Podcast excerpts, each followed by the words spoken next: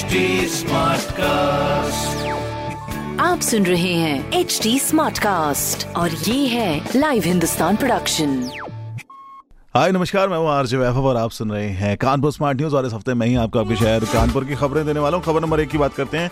कानपुर में जन आरोग्य मेला 25 सितंबर को लगाया जाएगा जिससे पहले 24 सितंबर को कोविड की तीसरी लहर को देखते हुए सभी तैयारियों की मॉक ड्रिल चलाई जाएगी। खबर नंबर दो की बात करें तो करीब अड़तीस करोड़ मजदूरों के लिए 12 अंकों वाला यूनिवर्सल अकाउंट नंबर जारी होगा और ई श्रम कार्ड बनेगा जो पूरे देश में वैलिड होगा। खबर नंबर तीन की बात करें आज यानी 22, 23 और 24 सितंबर को रात 10 बजे से सुबह 6 बजे तक बंद रहेगी पन की पड़ाव क्रॉसिंग जिसके बाद लोग कालपी रोड फ्लाईओवर से होकर गुजरेंगे।